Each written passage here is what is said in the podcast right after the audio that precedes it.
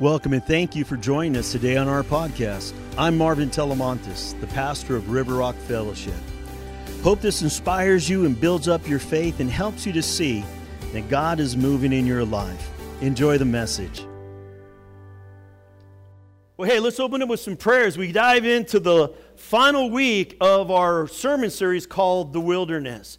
Lord, we just pray, come, prepare our hearts, our Lord, that we could receive the Word of God as we dive into something that is very personal about pain and about suffering. Lord, come. Give us ears to hear, eyes to see what you're doing, and a nose to smell the rose of Sharon, to know the presence of God is here.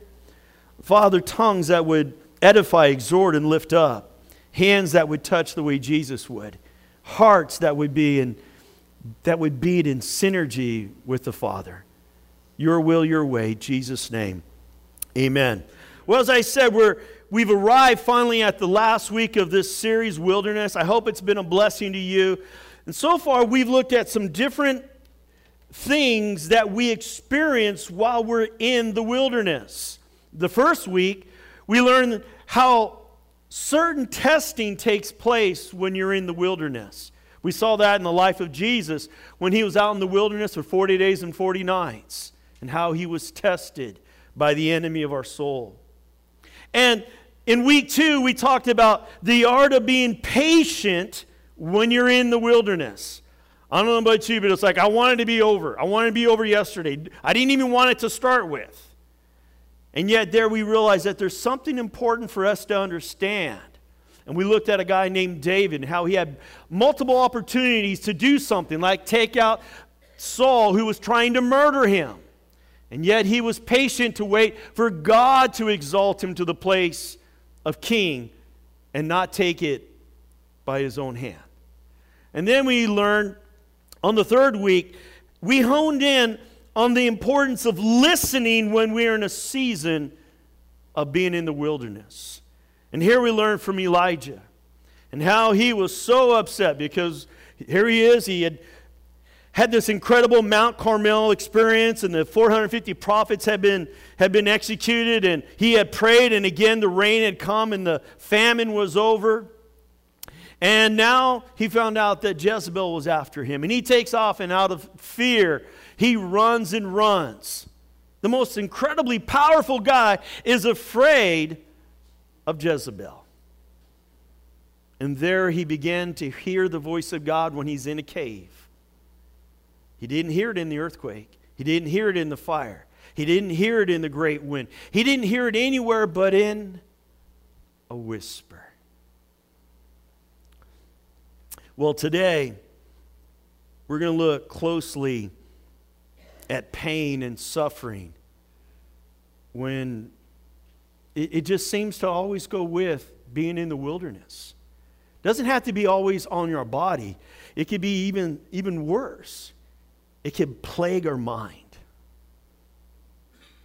Maybe you can recall a time as a child or even as a young person when you weren't even misbehaving, you weren't doing anything wrong, and, and by no fault of your own, you got hurt.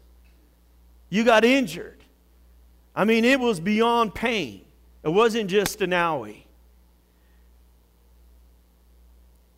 I remember uh, I was I was probably just a, a teenager, you know, not quite a teenager, not a kid anymore. And my uncle decided to take us to go snow skiing. We went up to Big Bear. That's in Southern California, San Bernardino Mountains. And uh, I couldn't wait. I always wanted to go snow skiing, and I saw it on TV. And so, oh my gosh, um, this guy came in front of me, the other guy came in front of me, and I'm telling you, I feel like I'm being torpedoed from all directions because I can't even, I couldn't even handle the bunny run, right? So now they got me up on this real hill. Long story short, I, I found a way with these long skis to go like this. It was horrible. I didn't know parts of your body could hurt as bad as that. So I didn't do anything wrong. Wrong place, wrong time, lack of knowledge, whatever you want to call it. But boy, do I remember that. Maybe you have an incident. Maybe you remember something that happened to you. You see, pain is something the Bible speaks about as a present thing in our lives here on earth. But the good news is that the Bible also speaks and makes it clear that pain is not eternal, it will not be in heaven. Let's look at this in Revelation chapter 21, verse 4. He will wipe every tear from their eyes. There will be no more death or sorrow or crying or pain. All these things are gone forever. But while we're on this earth, this world, even if we're doing the right things, we may still experience pain, sickness, disease, betrayal. And that's where we pick up this story of Joseph in Genesis chapter 37. He's not doing anything wrong. And everybody turns against him. Here we, we pick up, and, and Joseph has just told his family about two dreams. Do you know there are certain things that God gives you you're not to tell other people? Just sit on it. But Joseph, in his excitement and his big mouth, goes and tells everybody, hey, there's this story and there's that story and then my dreams. And you know what happens? You guys all bow down to me. You're the kid with the coat of many colors. You're the spoiled brat. And now you're telling us you're, we're all going to bow down to you? I can't wait to slap you. Come here, Joseph. You wonder why your brother's upset with you. You're the definition of dumb. But he's innocent. It's just in his purity. He's not street smart yet. So let's look at Genesis. Start at verse 12. Soon after this, Joseph's brothers went to pasture their father's flocks at Shechem.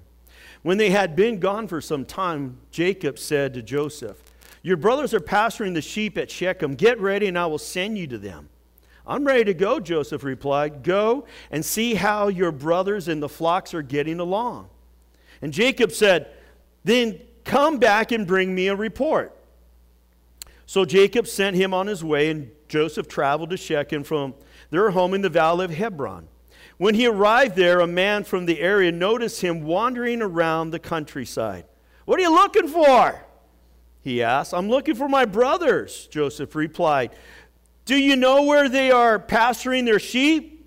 Yes, the man told him. They've moved on from here, but I heard them say, Let's go on to Dothan. So Joseph followed his brothers to Dothan and found them there. When Joseph's brothers saw him coming, they recognized him in the distance. As he approached, they made plans to kill him. Wow. Here comes the dreamer, they said. Come on, let's kill him and throw him into one of these cisterns. That's just like a, a big, huge reservoir, like a well. Then we'll see what becomes of his dreams. But when Reuben heard of their schemes, he came to Joseph's rescue. Let's not kill him, he said. Why should we shed any blood? Let's just throw him into this empty cistern here in the wilderness. Then he'll die without our laying a hand on him. Reuben was secretly planning to rescue Joseph and return him to his father. So when Joseph arrived, his brothers ripped off the beautiful robe he was wearing. Why do you think they ripped off the robe? Hmm? Then they grabbed him and threw him into the cistern. Now the cistern was empty, there was no water in it. Then, just as they were sitting down to eat, they cooked up and saw a caravan of camels in the distance coming toward them. It was a group of Ishmaelite traders taking a load of gum balm and aromatic resin from Gilead down to Egypt. And Judah said to his brothers, What will we gain by killing our brother? We have to cover up the crime. Instead of hurting him. Let's sell him. Doesn't this sound like a wonderful family reunion? I mean, think about this. Your brothers can recognize you from a long distance away, and the first thing they say is, Hey, how can we kill this guy? Then they beat him up. There's a welcome hug. And then they rip off his beautiful coat that daddy spoiled him with. Now they want to kill him. No, we can't kill him. Uh, let's make let's just throw him in the empty, let him die, you know, starvation, all that. Oh, no, let's not, let's not have blood on our hands. Now let's sell him as a slave. Wow. Judah said to his brothers, What will we gain by killing our brother? We have to cover up the crime. Instead of hurting him, let's sell him to those Ishmaelite traders. After all, he is our brother in our own flesh and blood. And his brothers agreed. What a sequence of events. Joseph gets sold into slavery, and in Egypt, so clearly his, his, his life is just totally taking a completely different turn. There's a lot of different things we could pull out of this story of, of Joseph related to suffering and to pain. But here's the first thing I think comes directly from the pas- passage we just read. That being, obviously, there are times when our pain is caused by someone else to us. We clearly see Joseph's brothers. They're scheming. And with one another, they're trying to come up with a way to just get rid of Joseph. They don't want him in their lives no more. They decided, let's just sell him like a commodity. The point is, Joseph experienced this initial pain without having any control over what was being done to him. There's nothing he could do to stop it. There was nothing he could do. Maybe someone here today is experiencing pain. Or maybe you've experienced pain in the not too distant past. Maybe it was brought upon you because of a decision somebody else made. Maybe you grew up in a home that there was a divorce. Maybe you were forced to get a divorce. Maybe there's been a betrayal. Maybe you were released from a job and you did nothing wrong. Until this day, you don't know why. You weren't doing anything wrong. And it wasn't a layoff. Maybe you're facing a medical issue. Maybe you're facing a financial issue. And it has caused you great pain. And you feel that you have no real control over it. So then maybe you can relate to the story of Joseph. It's in the center of this pain, of this chaos, of this suffering, that this young man makes a decision. Can you imagine being handcuffed and roped up, and you're in this long chain connected to other people behind you in front of you? And you're having to walk all these miles?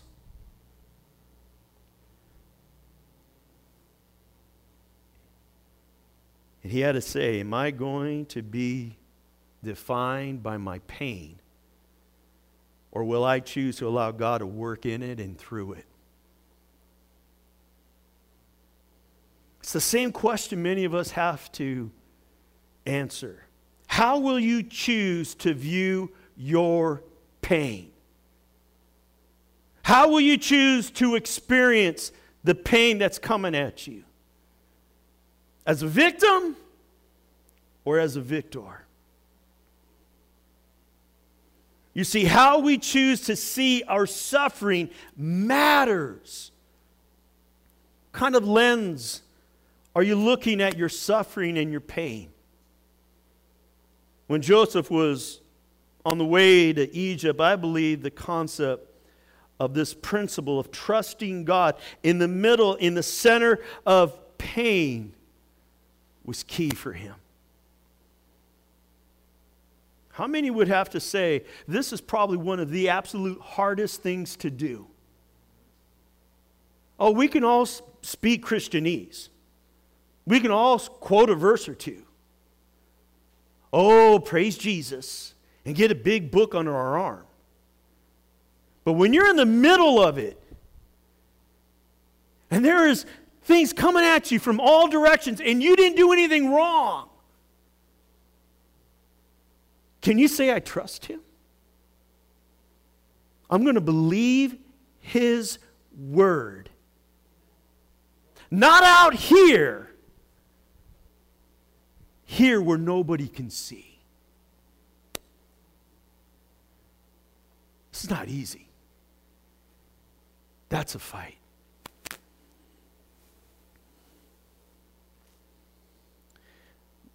Joseph didn't know exactly what was going to be on the other side of being enslaved.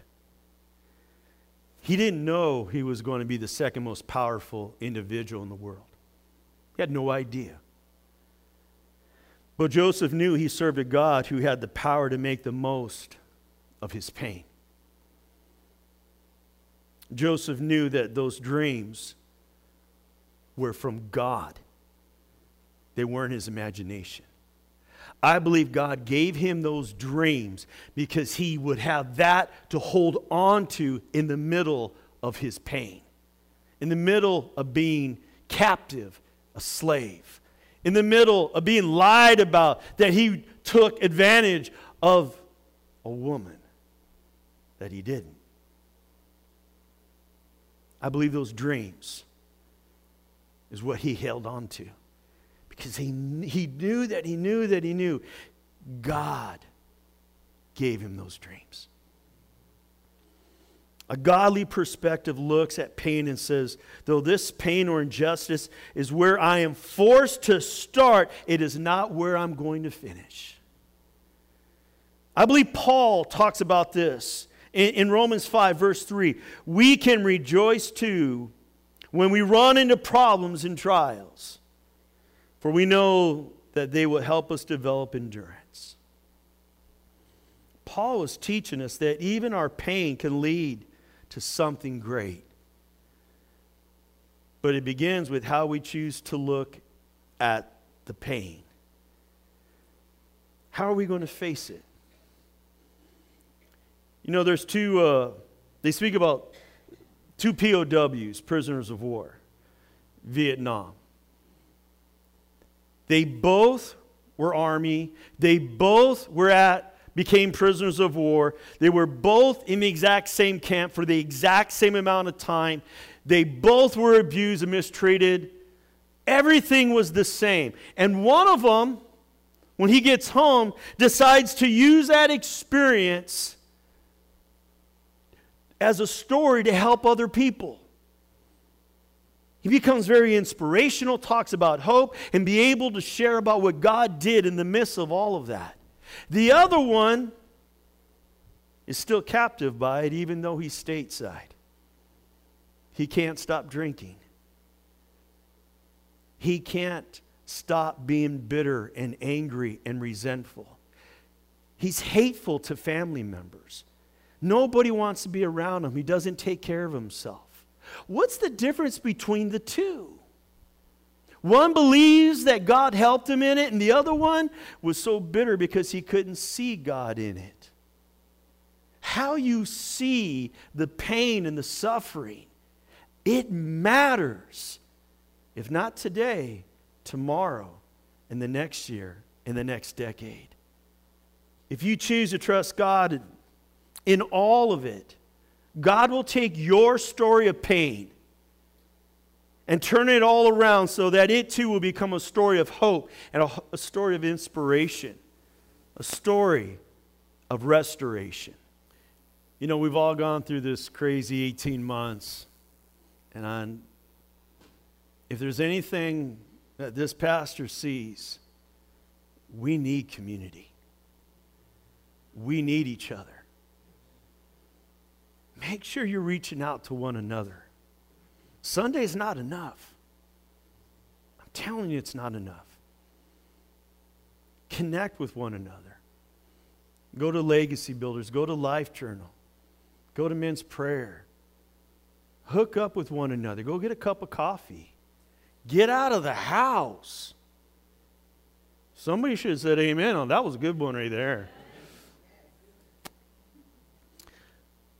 You know, maybe today you're in a place where you believe that your view of yourself is not identical to how God views you. Every morning when you look in the mirror, you see someone that is broken and will never amount to anything significant. But I'm here. I'm here to let you know today that God sees you as much, so much more than how you see you. And it's because of the way God sees us that allows us to see our pain differently if we allow ourselves to be connected to how His eyes see things. This is what helped Joseph. When he had to run away from temptation, literally jumping out a window as she's ripping off his clothes, the man runs, runs away from temptation naked. And he didn't do anything wrong. She turned that boy into an incredible story, didn't she? You know, of all these things that were going off, beaten by his brothers, thrown in a cistern, sold as a slave, lied about hurting this woman. You always hear this phrase over and over again throughout the scriptures. But the Lord was with Joseph. But the Lord was with Joseph. Do you know that could be said about you? You've been ripped off by a business partner. You, you were betrayed by somebody you cared and loved. You, have got kids that aren't doing it right. I, I don't care what, you just pick up, the, pick up the story in your pain. And you know what else is going to be in there? But the Lord is with you. He's with you. Believe me, if God was mad at us, we would know.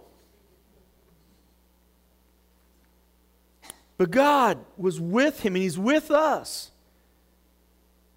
And because God was with Joseph in this wilderness, he won't waste that wilderness experience for him or me or you. God doesn't waste the wilderness experience. He's not sadistic. Let's just see somebody suffer for no reason. The story of Joseph goes on to tell us that Joseph saved his family and saved a nation from the famine. He interpreted the dream. Can you believe that? He comes from the prison and he comes out. He's not only to, you know, the, the butler and the, and, and, the, and the baker, and he interprets their dreams, but he comes out and he interprets Pharaoh's dream. How do you go from the pit of despair in a dungeon to the second guy in charge? God. God. God decides it's time. No, no, no. God was in charge the whole time. The whole time. The wilderness as well as the palace. Let's go to let's go to Genesis 50 now. We got to the part now where it's Genesis 50. So Jacob who is the father of all 12 tribes, right? His 12 sons. Here he is and now Joseph has rescued dad and, and all of the brothers. They all come to Egypt. he sets them up in beautiful places to live, a beautiful economy to make. Everything's going great for them. But now dad dies. Now they're afraid. Now that dad is dead, who's there to stop Joseph from killing the 11 of us? And we deserve it, or the 10 of them. Benjamin wasn't born yet. So look how Joseph looks at everything of his pain and everybody who betrayed him and everybody who did him wrong. This is a guy who could say, You're dead right now, and nobody's going to get in the way. cut his head off right now. Why? He's the most powerful guy around. Nobody's going to stop him. So here we go, verse 15, chapter 50. But now that their father was dead, Joseph's brothers became fearful. Why? They know what they did. Now Joseph will show his anger and pay us back for all the wrong we did to him, they said. 16. So they sent this message to Joseph. They didn't even show up themselves, bunch of cowards. Before your father died, he instructed us. Now they concoct another lie. Let's lie to dad that Joseph's dead. Now we're going to do, the, hey, it didn't work back then, but we're going to try it again now? Okay, what part of stupid are you from? Before your father died, he instructed us to say to you, Please forgive your brothers for the great wrong they did to you, for their sin is treating you so cruelly. So we, the servants of, of the God of your father, beg you to forgive our sin. When Joseph received the message, he broke down and wept. then his brothers came and threw themselves down before Joseph. Look, we are your slaves. You mean the ones who sold me so I could be a slave? Now you're coming and you're laying flat on the ground and you're telling everybody around here that I am now, that you guys are now my slaves? Wow.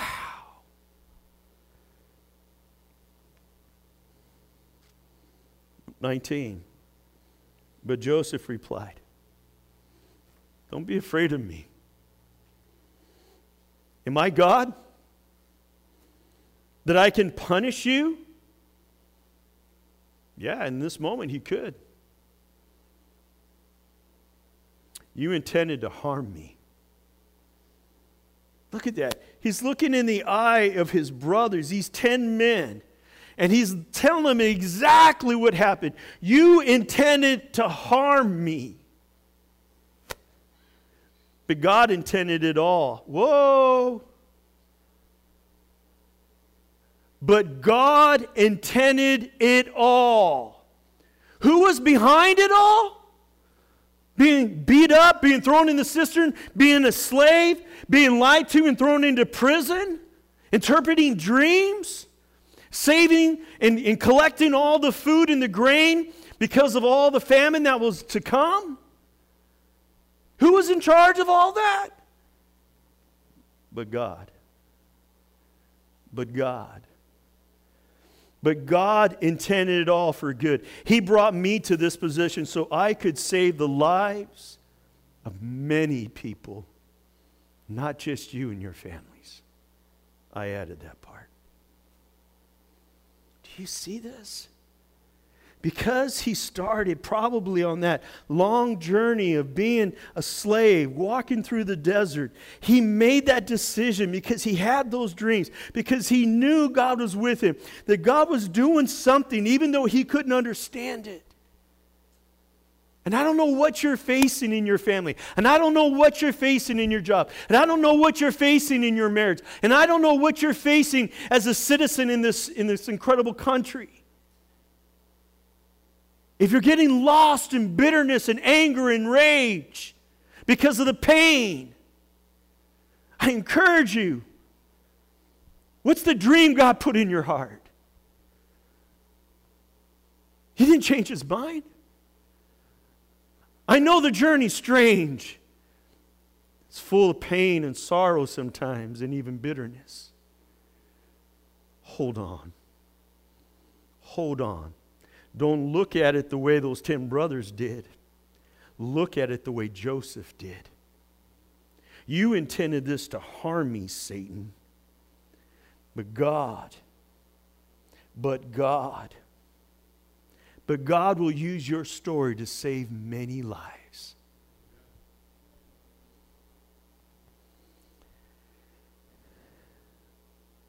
Do you believe this for your own life? Can the creator of the entire universe use your worst pain and suffering for something greater? Romans 8 28. And we know that all things work together for good to those who love God, to those who are called according to his purpose. Let's read it again, but let's read it all together. And ask yourself do you believe this?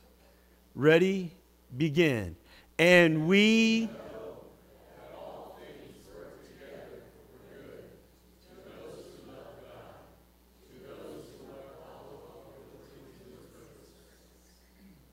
Joseph got this. And he's from the Old Testament. you may be familiar with the story of Corrie Ten Boom and her sister Betsie. Well, they were arrested and they had to go to a German concentration camp in the midst of World War II. They were assigned the most absolutely filthy, filthiest barracks there, there was on, on the camp the concentration camp. Matter of fact, it was infested with fleas. So they get in and they're trying to settle in in this barracks. And for whatever reason, Betsie kind of takes charge and says, We need to give thanks. This doesn't go over well with, with Corrie Ten Boom. They, they were assigned the most filthiest place, getting bit by fleas. You see, we must not let our circumstances dictate our ability to have a thankful heart. That's from Betsie. We got to be thankful no matter what. Not because of the thing, but in spite of the thing. Whether it's good or bad, they began to be thankful to God in the middle of this painful situation. Until until they got to the, the fleas. Corrie just couldn't do it. She was real, I am not giving God thanks for the fleas. She's just not doing it. And then her sister says, Remember what we read earlier this morning? And they read this out of 1 Thessalonians 5 14, 18.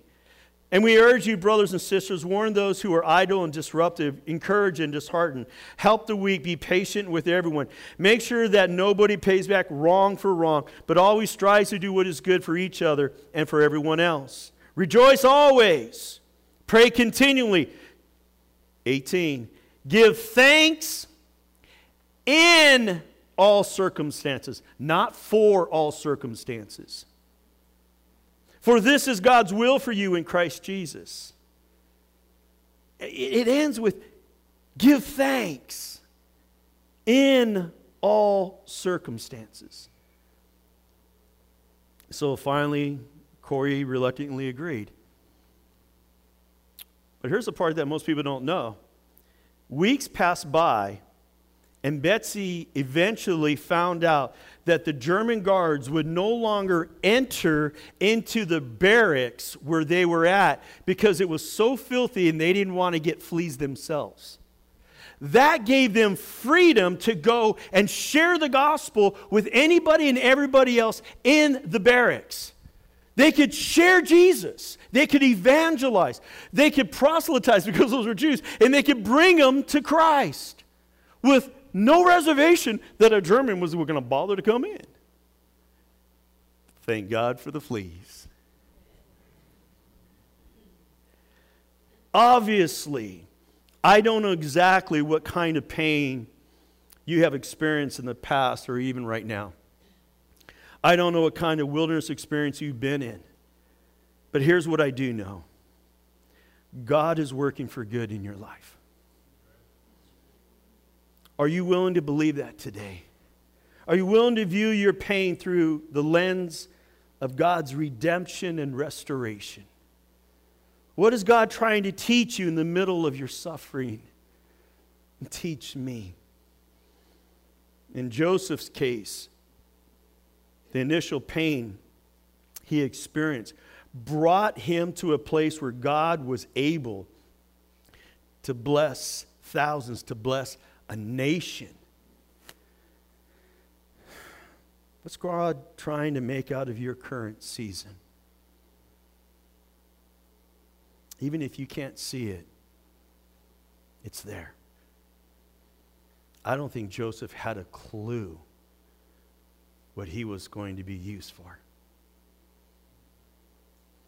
The wilderness of suffering may just be what is needed to find freedom and to find hope. Who would have thought that the wilderness of fleas was actually a blessing in disguise? Will you pray with me? Father, help us today for those of us who are struggling with pain, with such deep wounds emotionally, physically. And God, it's not easy to look at this the way Joseph did, but we know we can do all things through Christ who strengthens us. Oh, Holy Spirit, will you help us to be able to look at this wilderness experience in a different way? That even though we know we might be getting tested, even though we know we need to be patient, even though we know we need to be able to listen, that in all this, Lord, there's a story brewing that you'll be able to use for your kingdom, for the lost, and even for us. Maybe you're here and you're saying, Pastor, I need to see my pain differently. I need to trust Him completely, even when I don't understand this. If that's you, I just want to pray with you. I just want you to look up at me. I want you to raise your hand, and I, I want to be able to pray with you and for you. Praise God. Yes, yes, yes, yes, yes. May this be a day that you are set free on Independence Day. Father, I pray for each and every person, Lord, who they reached out and they're saying, Help me, God, set me free. Because this pain controls my energy, it controls that which I meditate on. I should be focusing on the Word, and I'm not. God, set them free. Help them to see that what the enemy has designed to harm them, that, Lord, you will use to set many people free. God, use them. God, use their story. But God, first heal them. Oh, God, first heal them. Heal them in their body. God, heal them in their soul. God, heal them in their spirit, heal them in their marriage, heal them in their families, heal them in their place of occupation, vocation. God, heal them. God, give them favor. God, promote them. Oh, God, give them a voice they never knew they had. A voice that speaks for the kingdom of God. Oh, God, touch them. Lord, as we celebrate this 4th of July, we say thank you for this nation. We say thank you in the midst of that which seems completely pure chaos. But God, you can bring peace to chaos. And we trust you. Set us free, Lord. Forgive us as a nation, Lord, for our sins. Oh God, bless this nation again that we could be about our King and his kingdom. Thy will, thy way. In Jesus' holy name. Amen. Amen. Well, we hope this message helps you to take your next step closer to Jesus. Here's a great question to ask yourself right now How will I be different because of what I just heard today? Well, for more info about us, go to rrf.church or find us on Facebook. I'm Pastor Marvin, thanking you for taking the time to join us.